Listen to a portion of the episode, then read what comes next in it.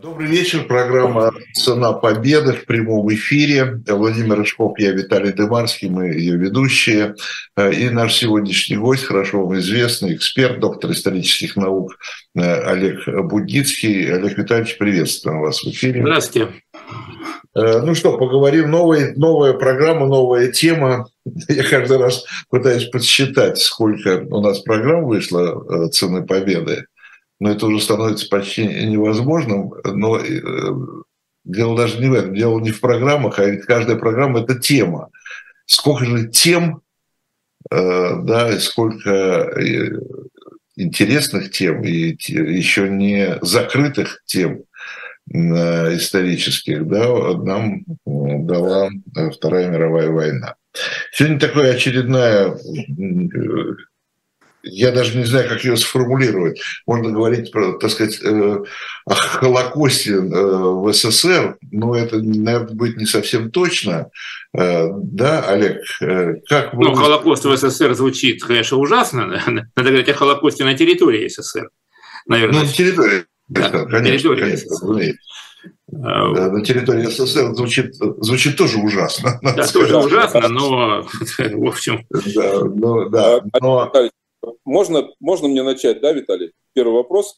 А мы э, тему Холокоста, конечно же, много раз затрагивали. Много раз. Мы рассказывали об Освенциме, мы рассказывали о Ванзейской конференции, мы рассказывали, э, когда делали программы, например, про режим Антонеску, про румынский Холокост, когда делали, помнишь, Виталий, про Хорти в Венгрии, да. Э, о том, как там это происходило. Мы эту тему затрагивали применительно к датским событиям, норвежским событиям и так далее. Вот э, когда э, я думаю о теме Холокост на территории СССР, понятно, что это оккупированные территории, то можно ли вообще обобщать на территории СССР? Потому что мне кажется, что, скажем, в балтийских странах о каждой можно отдельно рассказывать, Э, территорию Украины, можно отдельно рассказывать, Бабий Яр там и так далее. Или все-таки можно выделить какие-то общие черты, Олег Витальевич, и действительно применять вот это понятие э, Холокоста, уничтожения евреев на территории СССР? Ну, конечно, можно выделить общие черты, это бесспорно. Э, и также бесспорно, что в каждом конкретном регионе это происходило по-разному. Происходило по-разному, и степень участия местного населения была разная. Без этого участия э, Холокост в тех масштабах, которые он э, случился, он бы не случился и так далее. Э, так что, ну, это история, понимаете, она сюда конкретно. Она сюда конкретно, и это всегда была трагедия и ужас, но везде как-то по-своему, хотя общие черты, конечно, были налицо. И главное из них – это отказ евреям в праве на жизнь, вот, и их э, уничтожение по возможности нацистами и их э, пособниками. Но, как я понимаю, у нас сегодня будет разговор о том, как э, советское правосудие, да, реально. Да, я бы сказал так, что вот это ироническое высказывание из этого самого, помните, «Берегись автомобиля», да? Ну да, советский «Берегись суд. автомобиля», Советский суд самый справедливый в мире.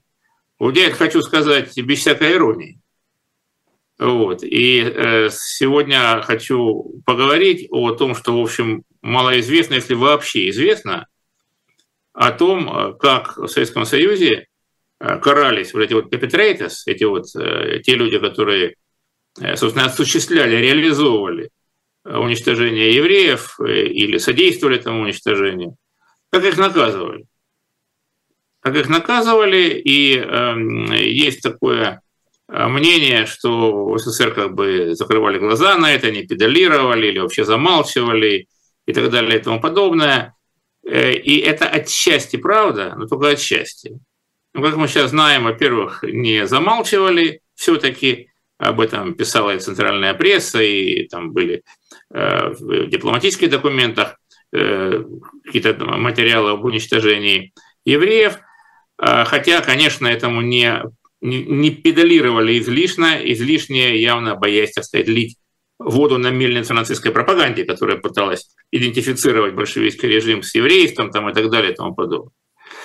Э, но э, вот что происходило на самом деле? На самом деле я имею в виду, э, как советские военные суды, прежде всего военные суды, военные трибуналы, да, как они относились к тем, кто принимал участие в уничтожении евреев или в этом способствовал нацистам, и как, собственно, к этому относилось высшее партийное руководство, реализуя вот эту политику через судебные приговоры.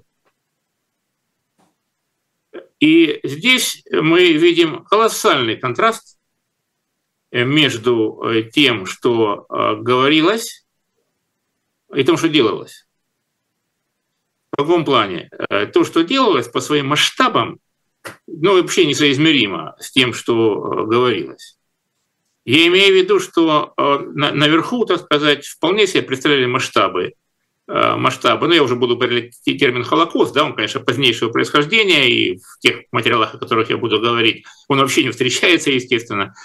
Э, так, ну, мы будем уже его употреблять, чтобы было, так сказать, понятнее, да, современному слушателю. Э, так вот, масштабы Холокоста прекрасно представляли в советском руководстве, представляли вполне себе степень участия советских граждан, некоторых в этом деле, и беспощадно их карали. Причем там нет никаких эвфемизмов. А, там советские граждане, мирные советские граждане и прочее, прочее, что там говорилось впоследствии, то, что было на монументах. Ну, скажем, в моем родном городе Ростове, там, где убили больше всего евреев на территории Российской Федерации одновременно, да, в августе 42 года, там на этом монументе было куда нас там еще студентами вводили, по-моему, даже школьниками, когда тоже его воздвигли тогда, вот, и там было написано «Мирно советских граждан», да, вот. Потом появились евреи, потом евреи опять убрали уже в наше время, потом, кажется, опять восстановили и так далее. А, э, так вот, в тех документах, о которых я говорю, это документы э, комиссии по судебным делам Политбюро ЦК ВКПБ. Я не думаю, что многим это известно, что это такое. Это на самом деле был высший судебный орган в СССР, как водится, секретный. Эта комиссия и материалы ее в основном до сих пор засекречены. Хотя давно пора, конечно, рассекретить, где там всплывает такое, касающееся не только Холокоста, но и многих других дел, что вообще мало не покараться, что называется.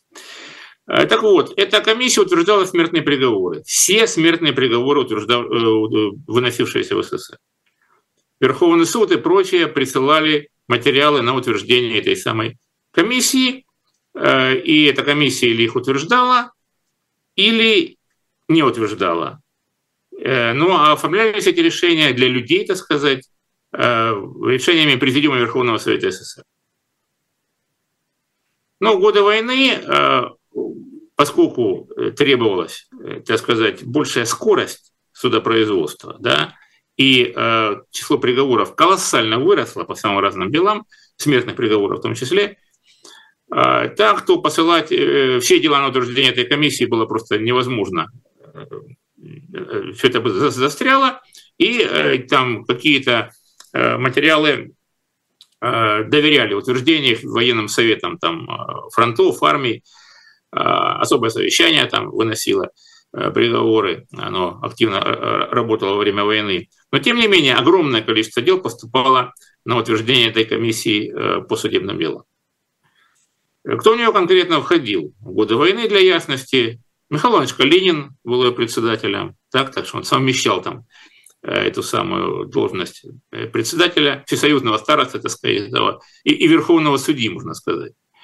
Э, так туда входили представители э, от э, НКВД, от Верховного суда, от прокуратуры, иногда еще там какие-то, и от партии, там, скажем, Шкирятов входил одно время, вот эта комиссия по партийного контроля. Так, и, конечно, они сами не могли все эти дела проанализировать, просмотреть, их было огромное количество, там за одно заседание сотни Э, этих самых приговоров утверждались, не утверждались, э, были консультанты, юристы профессиональные, которые готовили материал. Сами по себе эти материалы необыкновенно интересные. Я думаю, что мы еще об этом когда-нибудь поговорим.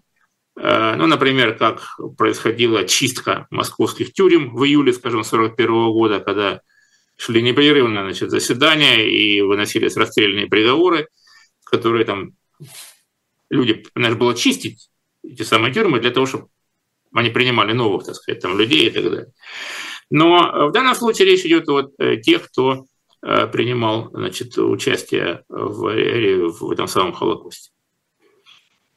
И э, первое, что хочу сказать. Во-первых, там нет никаких эвфемизмов. Убийство евреев это называется убийством евреев. Нет никаких вот этих э, там, политесов, так сказать, да, э, принятого впоследствии в печати или на каких-то памятных местах. А второе, э, значит, э, кары в отношении этих вот perpetrators, говоря международным английским языком, ну, э, этих самых преступников, да, они были совершенно беспощадные.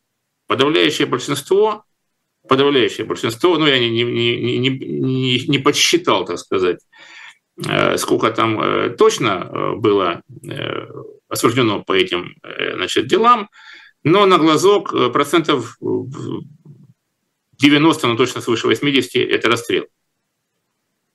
В некоторых случаях э, приговоры заменялись там длительными сроками заключения, когда лично не участвовали в убийствах, хотя иногда, и даже если лично не участвовал, все равно расстрельные приговоры, если э, там как-то содействовал выдаче и там всяким таким прочим делам. А, так, ну чтобы вы представили себе масштабы, а, вот по э, моим подсчетам, э, вот в, э, в период с 43 по 47 год, а если быть точным, то с июня 43 где-то по май 47 года, в той или иной мере, иногда дела посвящены как бы полностью теме Холокоста, а чаще всего это амальгама. Там и допустим, борьба с партизанами, э, коммунистами, комсомольцами, еще что-то. Э, так, э, их, я, по моим подсчетам, примерно 1880. И, За все время? За, за этот период, от 43 по, значит, да, по 47 Почему вот такие хронологические рамки? Ну, понятно, начинается освобождение территорий оккупированных тогда выявляется преступление. Поэтому с 43 года эти дела появляются, и с каждым годом их все больше больше больше. Почему 47-й? Потому что смертную казнь отменили. И комиссия э, по судебным делам перестала заседать. Ну, э, я хочу сказать, напомнить, да, что э, смертную казнь восстановили потом в 1950 году. И все это началось, деятельность комиссии началась по новой. И 50-й год там по-прежнему очень существенная э, доля смертных приговоров. Вот, э, да, это те, кто принимал участие в Холокосте.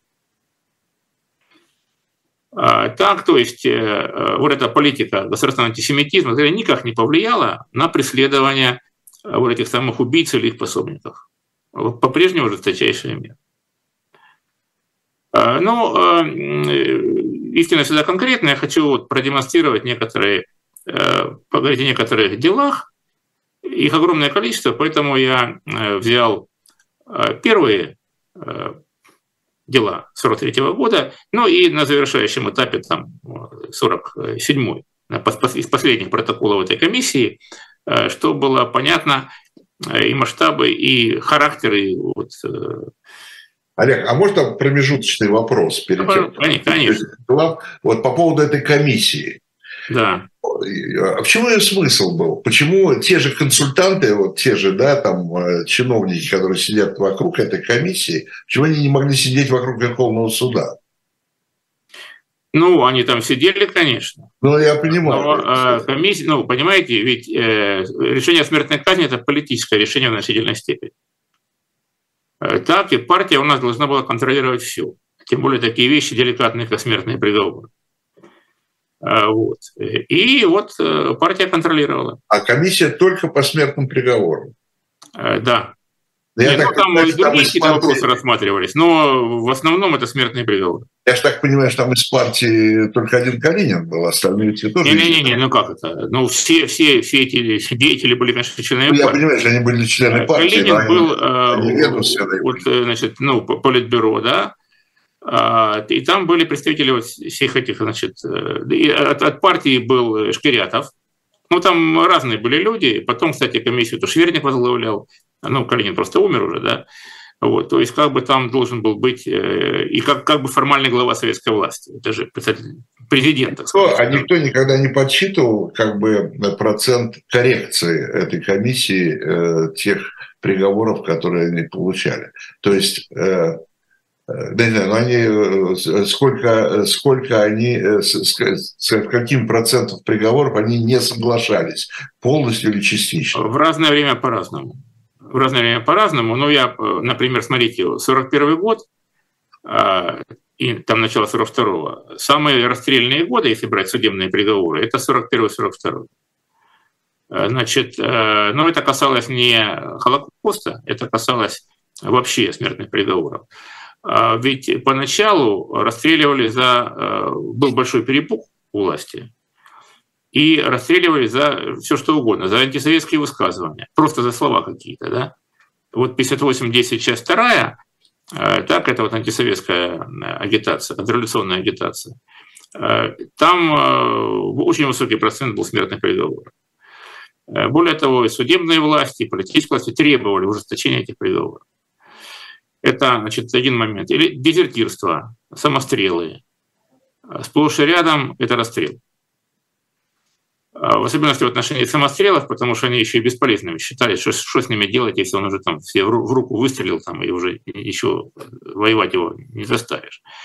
Так, потом, когда выяснилось, ну что же, те же дезертиров, ну, огромное количество, и э, э, контрпродуктивно Э, просто значит, их э, уничтожать, э, тогда это, это политическое решение явно, резко увеличивается число замен. Причем очень часто меняют на 10 лет, да, с отсрочкой исполнения приговора до окончания войны и с отправкой на фронт. То есть убежал, ну, если его так как-то привести в чувство, поставить в рамки, то может еще может воевать. И отправляют на фронт, вместо того, чтобы расстреливать. Это вполне рациональное решение. И э, в конце э, войны, после войны, э, там тоже резко как бы происходит такое очевидное смягчение приговоров. Вообще с каждым годом, даже в деятельности трибуналов, идет э, снижение числа смертных казней. Э, и это, в общем, рациональное поведение. Э, человеческие ресурсы конечны, и даже если он что-то такое страшное натворил, то рациональнее заставить его работать, чем просто убить. Так? Э, вот. Поэтому э, вот такая значит, история. И в, каждой, в каждом конкретном году это значит, меняется, меняется соотношение. Олег Тут... вот, да. опять вот вы говорите о том, что участники Холокоста 90% их казнили. Это специфика или просто, может быть, ну, советская власть, она вообще любила всех казнить?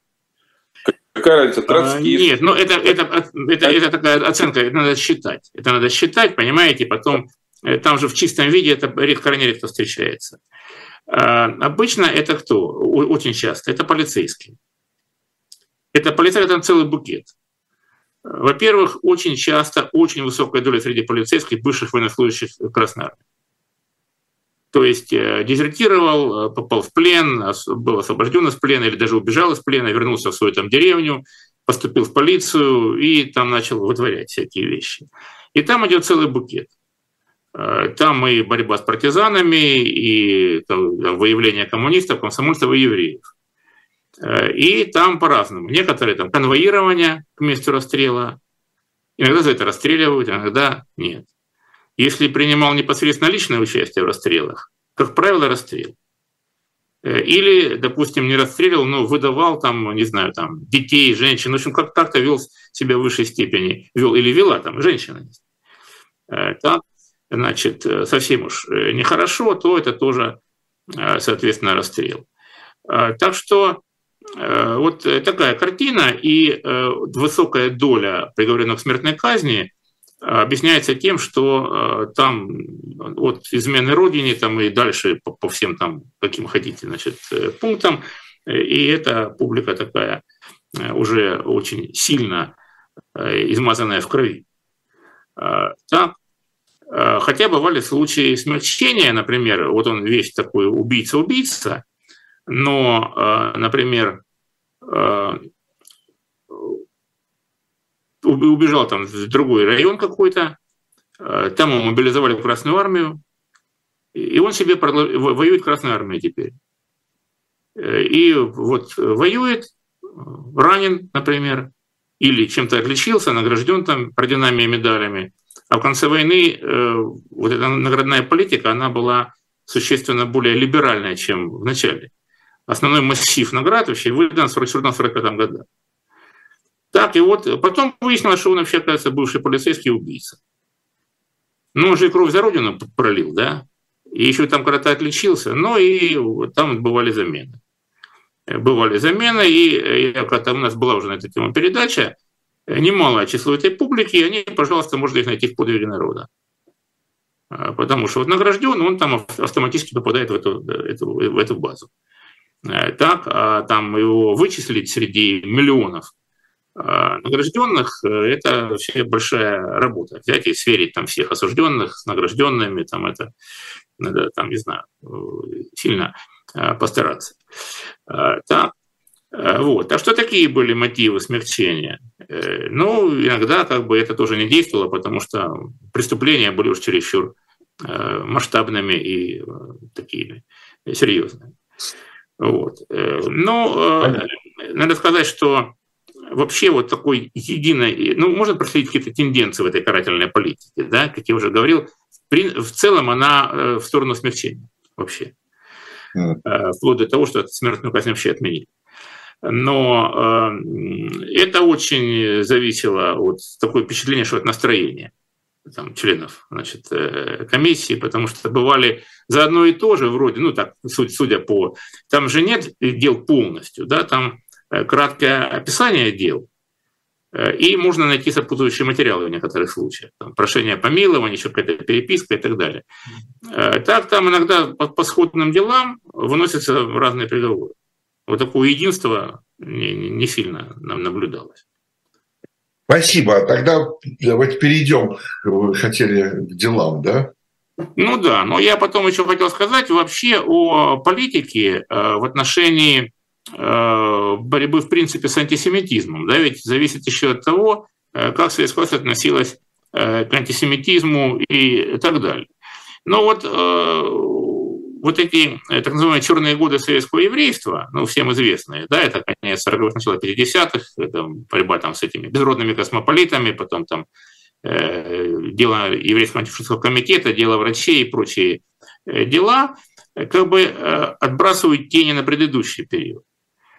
И э, на советскую власть смотрят как на такую, э, в общем, э, как бы настроенную, в принципе, как бы антисемитски, по крайней мере, некоторые считают с конца 30-х годов. Но я этого не вижу по материалам конкретно. Ни по политике, ни по политическим решениям, ни особенно по судебным. Но вот я приведу и отчасти это, потому что идея интернационализма еще не вовсе была отринута, хотя существенно подвинута, да, как мы знаем, уже там с начала 30-х годов это началось. Но, эм, кроме того, э, чисто прагматически ведь очень часто отождествляли э, советскую власть и значит, э, еврейство. Ну, в, в антисоветской пропаганде. И это очень часто переплеталось. Тут, наверное, тоже иметь в виду. Ну вот я вам приведу э, любопытный такой пример, мне попался. Это тоже дело военного времени. 18 августа 1941 года. Судят некоего Ризова-Гризова, Новому Павловича, так? Э, 82 года рождения, семьи барышника спекулянта, что очень важно считалось происхождение социальное и так далее. И вот Харьковский облсуд, повторяю, это война, 18 августа 1941 года, приговаривает его к расстрелу. За что? Цитирую. В 1919 году, состояв в банде Григорьева, принимал участие в еврейских погромах, грабежах еврейского населения и насиловании женщин. В частности, был, был убит гражданин Бромберг и изнасилована 13-летняя дочь Черняк, которая после этого заболела и умерла. Ну, комиссия согласилась с применением расстрела. Смотрите, а, казалось бы, когда там гражданская война, вообще другие дела, но нет, выявили участника еврейских погромов, это чисто дело по вот, насилием в отношении евреев. А, такие любопытные вещи, и это не единичное дело, отнюдь, отнюдь не единичное. Мне попадались судебные решения, не попадались, я смотрел целенаправленно судебные материалы. Вот, например, в Гомельском областном архиве, любопытно, там вполне все доступны э, судебные дела, и его сумели вывести когда-то, и там сохранились дела за 41 год, за первую половину. А, там очень часто в приговорах, почему Гомельская, там же большая доля еврейского населения, там в городе Гомеле процентов 40 населения были евреи, поэтому э, часто встречаются дела против евреев и встречаются Э, дела, э, связанные с антисемитскими проявлениями. И там сплошь и рядом. А, там, я не знаю, клеветал на еврейскую национальность. Например, такая формула встречается. Причем как вот в данное время, так и когда-то. А, так, и это очень любопытно, это ведь судебная политика. Совершенно очевидно, что это не единичные дела, а десятки. А, это может касаться чего-то там другого, не в чистом виде там каких-то антисемитских проявлений, но вдобавок, если это было, то это является отягчающим обстоятельством, и оно всегда как-то озвучивается. Э, то есть вот такая была вполне себе э, четко выраженная судебная политика. Э, так скажем, ну, в Москве тоже такие дела встречаются, но тоже огромная масса дел, и еврейское население составляет незначительную долю, поэтому их, это не так заметно. А вот там, где еврейское население значительное, там это видно. Так, ну и вот исходя из того, о чем я говорил, э, значит, надо понимать, что какая была вообще направленность. Ну и уже непосредственно по делам о Холокосте или связанным с Холокостом. Вот э, одно из первых дел, если не самое первое, это э, протокол комиссии от 9 июня 1943 года. Вот некий Владимир Смирнов, из рабочих беспартийных грамотный, там ранее судимый за хулиганство и прочее, прочее, э, трибунал войск НКВД Ростовской области от 3 мая 1943 года приговорил к расстрелу этого, значит, Смирнова, цитирую, за выдачу немецкой полиции хозяйки своей квартиры по национальности еврейки, которая вместе со своими двумя детьми была арестована и расстреляна. Ну, плюс к этому распространение фашистской литературы, участие в отобрании населения теплых вещей и так далее для немецкой армии. Но комиссия решила его, между прочим, не расстреливать. Э, расстрел не применять, заменив 20 годами каторжных работ. Э, но э, мотив, в общем, понятен, потому что он лично не принимал участие в расстрелах, но выдал за вот это самое, за это, это главное его преступление, выдача вот этой квартирной хозяйки, трибунал приговорит к расстрелу. У них нет вопросов, но комиссия решает сместить, отправить его на э, принудительную работу на 20 лет. Так, или, значит, э, э, такой любопытный тоже момент, некий Степан Косарев, э, так, это уже трибунал войск НКВД Воронежской области, это апрель 43 года, приговорил его к расстрелу, что он был зам староста, принимал участие в составлении списков коммунистов и комсомольцев и так далее. И кроме того, изготовил желтую звезду и пришил на спину костюма еврея Сигала. И последний был немцами арестован, и судьба его неизвестна. Так? А, смотрите, даже такая, казалось бы, мелочь на фоне всего прочего, что он изготовил желтую звезду и пришил значит, вот на Э, спину э, этого одежды еврея, это э, тоже входит в формулу обвинения. В данном случае тоже не расстреляли, а заменили десятью годами лагерей. Опять же, лично все-таки он не принимал участие в там, расстрелах и так далее. Вот, значит, следующее дело. Желтая звезда пришита, это должно восприниматься как донос просто, видимо. Э, ну, я думаю, что он э, пришил эту желтую звезду, это было распоряжение немецких властей. Э, да? Ну да, да. Это он как бы вот обозначил, что смотрите, это еврей. Ну, конечно. Вот.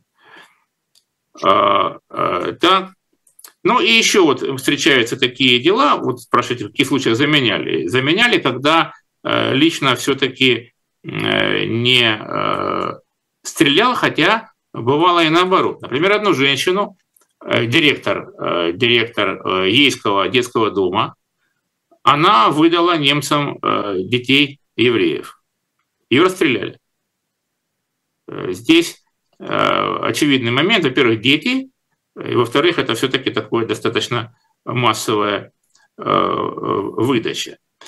Вот еще одно любопытное дело, и чем оно любопытно? То, что вот этим участникам Холокоста и вообще изменникам совершенно спокойно может оказаться там и офицер, и коммунист, и кто, и кто угодно. Вообще во время войны Э, вот эта история с людьми такими перевертышами, их тьмы. Вот человек оказывается в каких-то обстоятельствах, и он ведет себя э, совершенно э, таким образом, которого вроде бы так от него ждать не приходится. Вот некий Алексей Мажуга, 20-го года, то есть молодой парень, бывший командир 6-й роты 165-го стрелкового полка, старший лейтенант и кандидат в члены ВКПБ. К тому же еще и из рабочих. То есть правильное происхождение, и образованное среднее образование, и несудимый, три брата Красной Армии. Значит, он, находясь в плену, стал начальником лагерной полиции и даже комендантом Касторнинского лагеря военнопленных. С исключительной жестокостью обращался с военнопленными и недовольных фашистскими порядками в лагере избивал. 24 января 1943 года принял участие в расстреле двух военнопленных евреев и двух женщин. Э, так, ну, это расстрел. Э, так, еще один, значит, э, некий Татаркин. Некий Татаркин, это у нас Сальский, Сальский гарнизон Южного фронта. Ну, это вот первые районы освобожденные, это юг России, Ростовская область, там, дальше там Воронеж и так далее, да. Э, вот он, э, будучи старостой, имел в своем распоряжении полицейский аппарат, в том числе около 40 человек, и дал им распоряжение выявлять коммунистов, комсомольцев, советских активистов, евреев и красноармейцев. В, результате было выявлено около 25 человек евреев, ну и там других неблагоприятных, неблагонадежных граждан, да, и с ним, значит, соучастник его, некий Мещеряков, являясь полицейским, арестовал и доставил в полицию семью еврея Ройтмана, числе семи человек, которые впоследствии были расстреляны. Против обоих Таркина и Мещерякова расстреляли. Здесь, очевидно, они как бы сами не расстреливали, но они организовывали вот эту выдачу, плюс э, здесь в данном случае число имеет значение, да, э, один там выявил 25 человек евреев, вы выявили по его команде, другой лично выявил целую семью и, и 7 человек, которые были расстреляны. Ну и э, далее вот э, очень э, много, что характерно бывших красноармейцев, бывших красноармейцев или даже офицеров. А, вот такая довольно редкая птица в этом плане, но тем не менее тоже любопытно, некий примак, бывший служитель религиозного культа священник. Да? Вот этот священник, являясь бургомистром города Змеева, Сформировал полицию, ну, понятно, по немецким указаниям, составил списки на 18 человек партизан и евреев, из которых 16 человек было арестовано гестапо и расстреляно. И лично передал 4 человек партизан и евреев и отправил на каторжные работы, там еще определенное число там молодежи э, города. Расстрел. А, вот я говорил, что э, в этом участвовали не только мужчины, но и женщины. А, некая Пелагея Шаповалова, бывшая колхозница из христиан Бедняков, правда, вот ранее судима за самогоноварение. Так, э, работала уборщицей в немецкой жандармерии. В октябре 1942 года предала жандармам жену коммуниста Ляхова по национальности еврейку, которая на следующий день после ареста была расстреляна.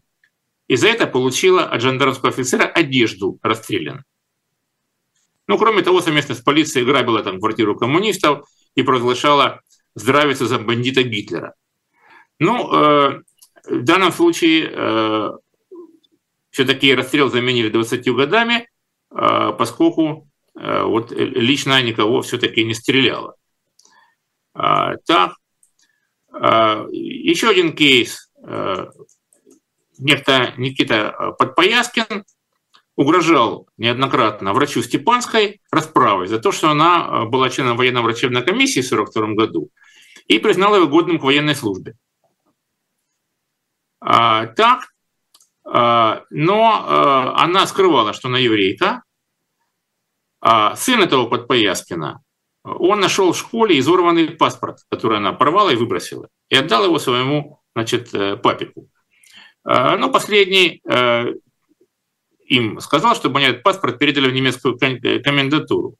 И в тот же день э, Степанская и ее десятилетний сын были арестованы и потом расстреляны. В данном случае этот Подпояскин э, приговорен к расстрелу. Вот к вопросу о, скажем, разности подходов. Да? Смотрите, вот эта уборщица э, Шаповалова, она э, тоже, так сказать, выдает евреев, ей заменяют расстрел 20 годами.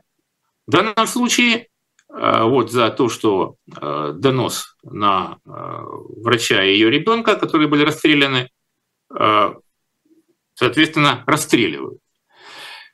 А, так, ну и э, много э, чего другого, э, уже конкретно, когда там некий Дедулов вместе с другими полицейскими расстрелял пять человек евреев, тут бесспорно расстрел.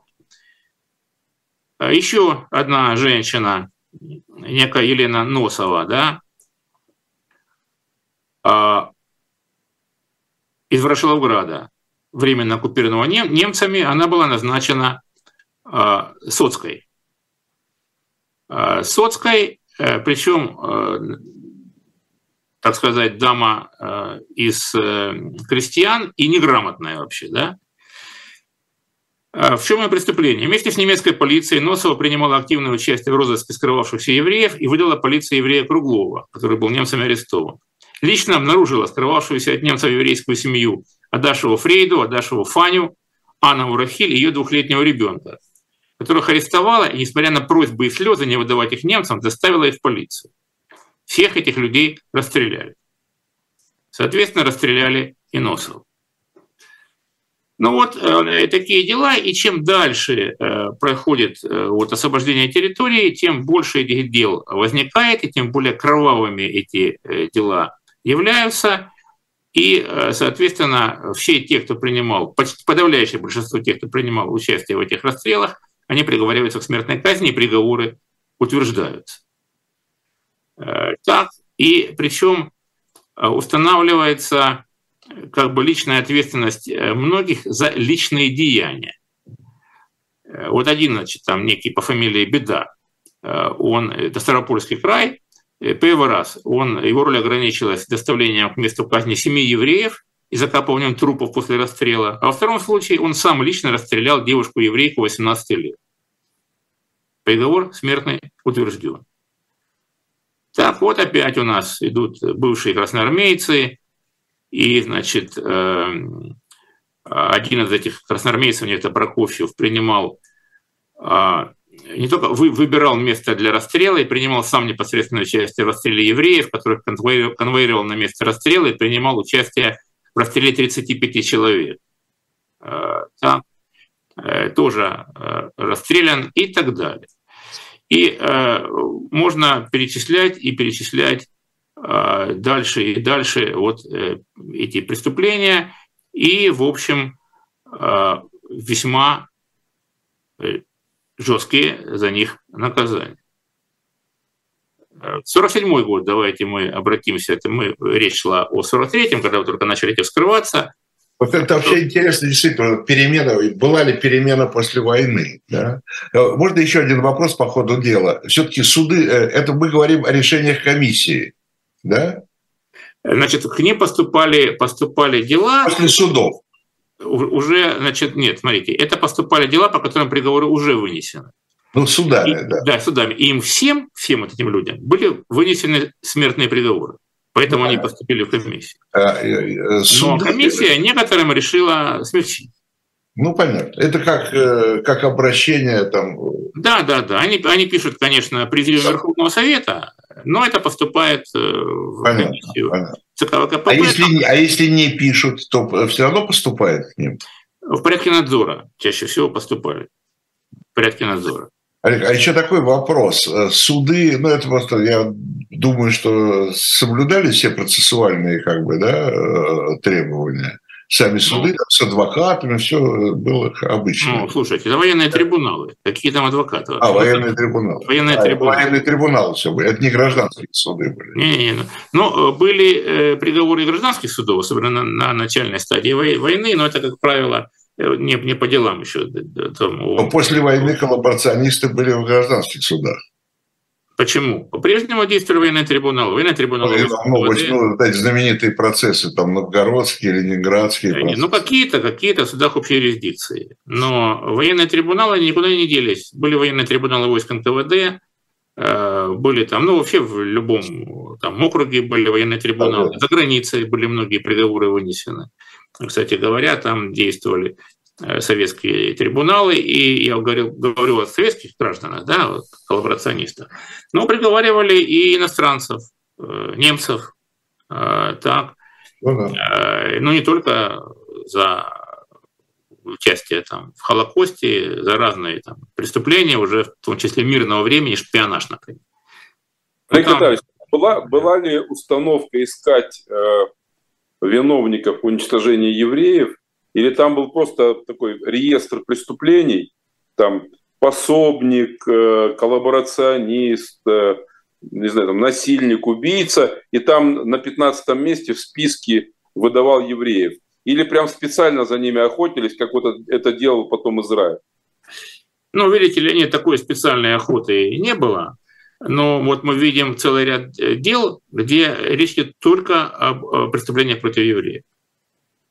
Э, вот это э, там, ну, женщина Носова, которая сказала. Вот да? говоря, для советской власти это было бесспорное преступление. Да. Оно попадало в общий перечень.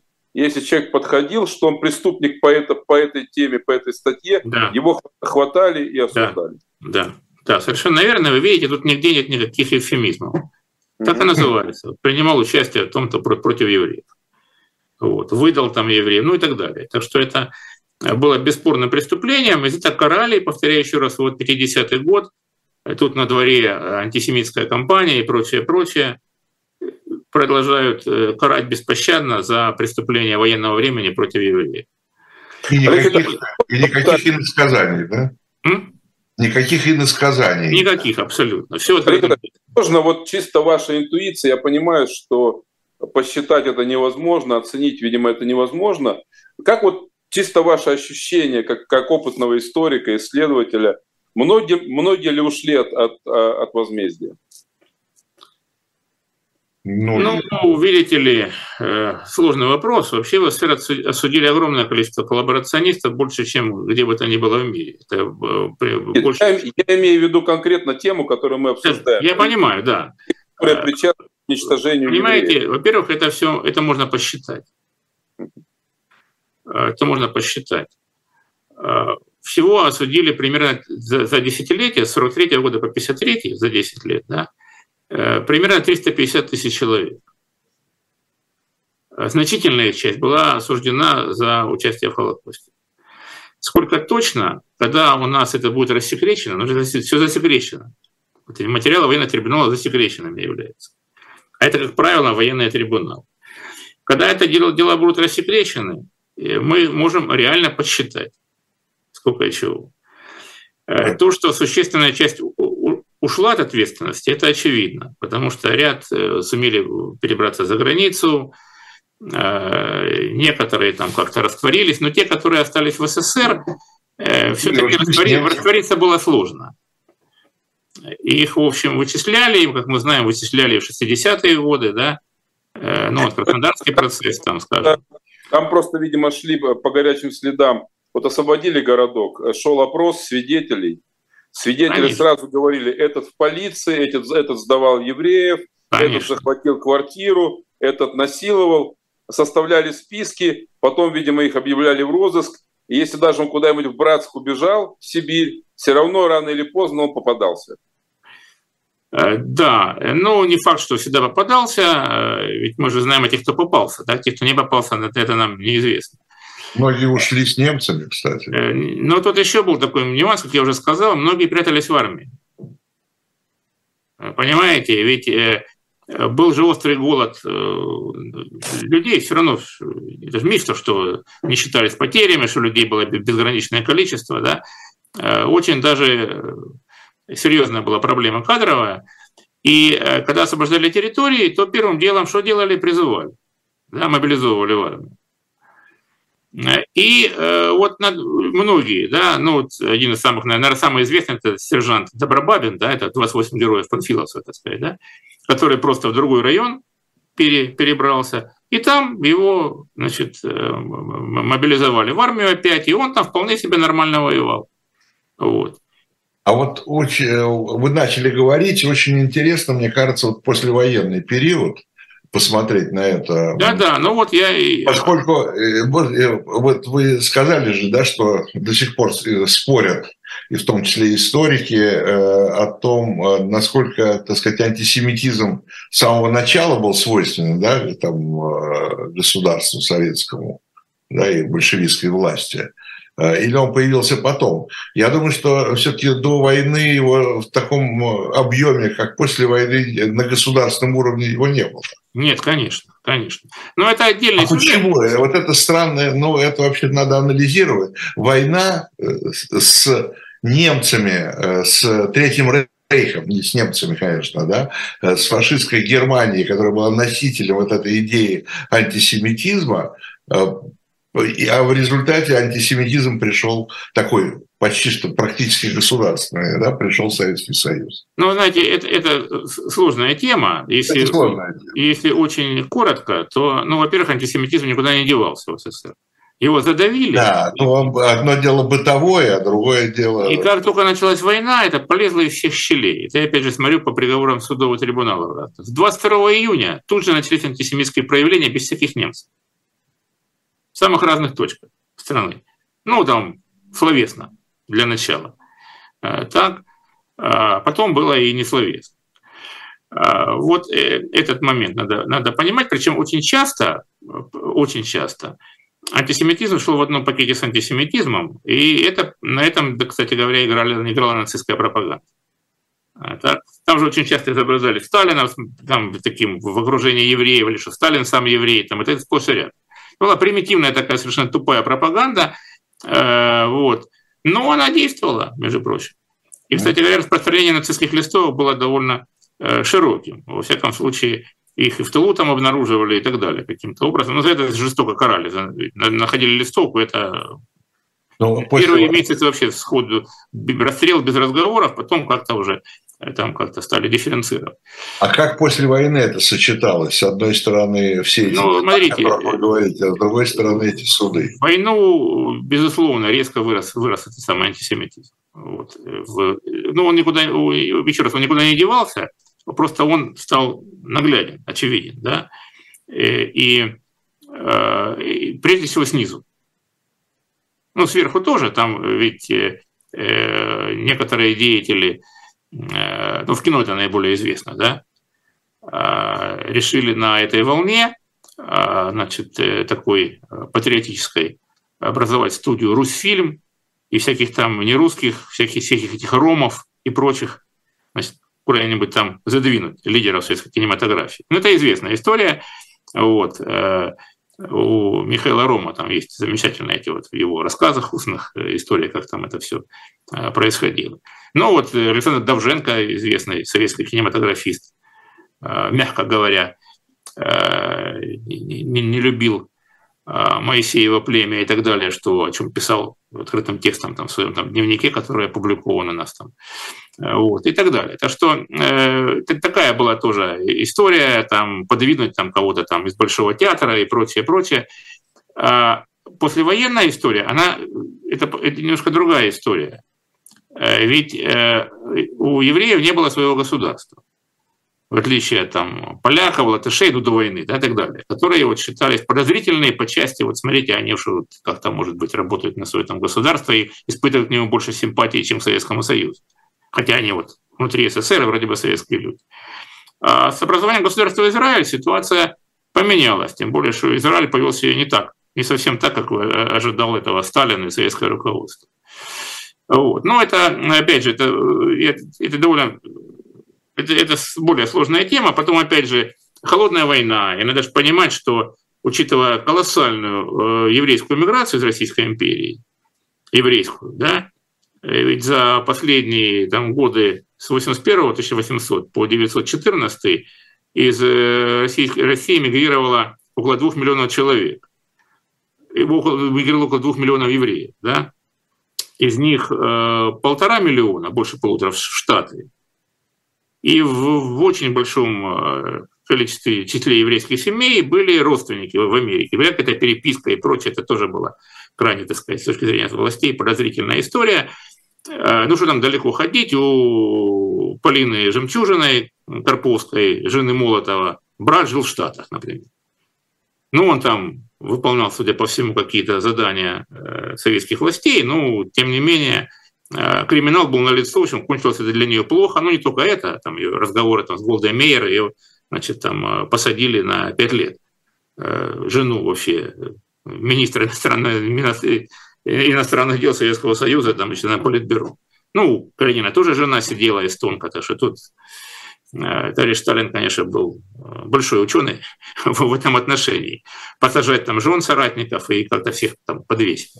Вот. Но э, возвращаясь все-таки, я смотрю, время у нас как бы заканчивается, да, к послевоенному периоду, ну вот 47 год, май, 15 мая. Э, ну вот, э, пожалуйста, вот, кстати, некий там Василий Лысюк и там и компания, э, которые участвовали в уничтожении евреев. Вот этот Лысюк, кстати говоря, он участник войны, награжден медалями за боевые заслуги, за победу над Германией и так далее.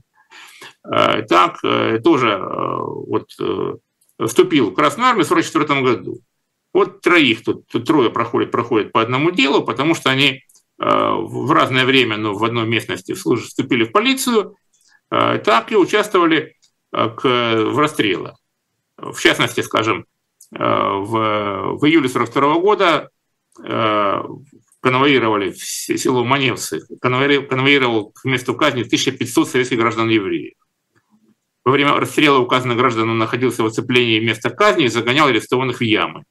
После расстрела закапывал ямы, это некий дощук. Причем среди убитых граждан были закопаны и живые. Так. Ну и так далее. Можно э, привести еще э, там такого рода э, примеры. Всех расстреляли, несмотря на то, что вот один из них был награжден там медалью. Вот чрезвычайно любопытный сюжет. Это вот некий Муратби Лайпанов, да,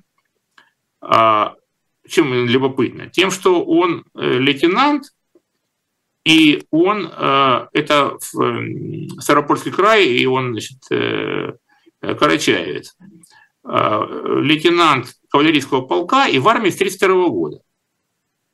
Начинается война, он дезертирует из армии, создает из дезертиров банду, так? ну и после оккупации района он поступил значит, в качестве старосты служить к немцам. И среди прочего, значит, вот в городе Клухоре в декабре 1942 года с рядом полиции немцами расстрелял более 100 советских граждан еврейской национальности, среди которых были женщины, дети, старики. А, так, в тот же период при его непосредственном участии в Тиберде было расстреляно более 300 советских граждан еврейской национальности, среди которых были коечные больные, эвакуированные из Крыма, а также врачи, заслуженные деятели медицинских наук и профессора. Ну и можно это, конечно, расстрел. Да?